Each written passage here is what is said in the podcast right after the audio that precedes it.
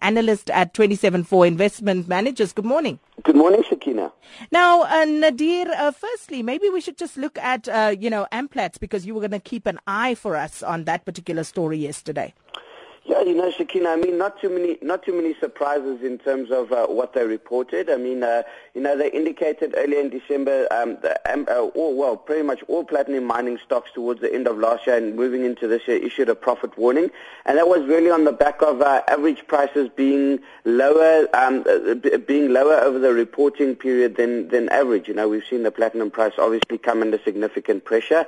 Um, and you know they were they were struggling to recover from the uh, losses or the the lost output from the first half of last year. Obviously, when we had the strikes, so you know there wasn't too many surprises in the results. Um, there, there weren't great numbers, but that's what the market was expecting. You know, I mean, uh, so Amplats ended marginally down for the day, but it was really trading within within a band, and there wasn't wasn't anything too exciting. You know, because the numbers came in as the market expected, which were which were quite poor. And um, another trading update for us, uh, Tiger Brands, Nadir, how are they doing?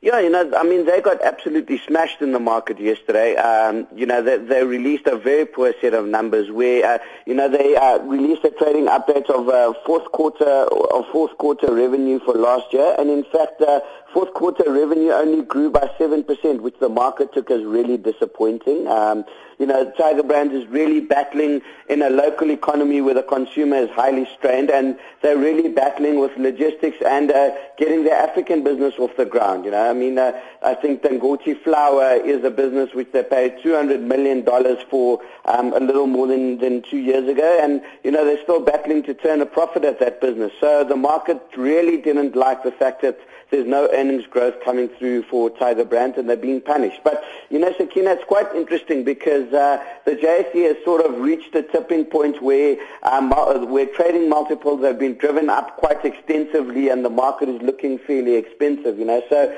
investors are going to be relentless on any stocks which are not displaying growth and um, where you know growth in earnings is an underlying problem. We see that happening with the construction stocks as well, and Group 5 reporting later this week, you know, the market will keep a close eye on that. But you know, uh, Group 5 also, uh, or the construction stocks in general, also issuing trading updates with lower earnings expectations um, on the back of weak order books, and we see those stocks also being punished in the market. So the market is, in a, is, is, is sort of in a very difficult place at the moment where, you know, um, investors are looking for um, earnings growth, and, you know, they're really relentless on, on, on any companies which are, which are not growing, you know, irrespective of how um, cheap they may appear optically, you know, on a PE ratio basis. If there's no growth in the company, because um, investors are, are scared because the market has run up so hard, um, they, you know, there's just a lot of selling happening on stocks that are not offering growth.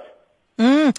And, um, uh, you know, uh, obviously, you know, that's something that we need to keep an eye on, but also uh, maize prices, Mohammed, and the impact of these higher prices currently. Yeah, so what we've seen is that, um, you know, there's indications of uh, drought in, in, in KwaZulu-Natal and, you know, uh, what that would cost the sugar producers, and there's a number being bandied around of around 900 million rand.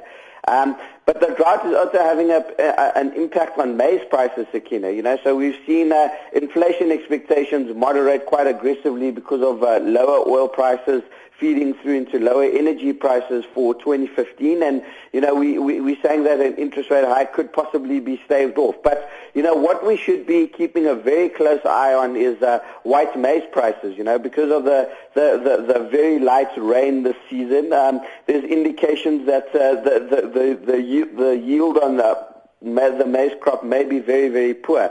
And if the yield is poor, uh, th- there may not be enough sufficient yield to meet the demand of southern Africa, and as a result of that, there may need to be an import of, of white maize. And you know that obviously comes uh, will will put upward pressure on inflation, you know, into the future. So um, maize spot maize prices are up some 23% in the last uh, in the last 10 or 12 trading days or so. So it's just uh, not something that has become a major issue yet, but you know, if we don't get rain sometime soon, there's a possibility that we may need to import white maize, and that may result in a little bit of upward pressure on some really moderated inflation numbers.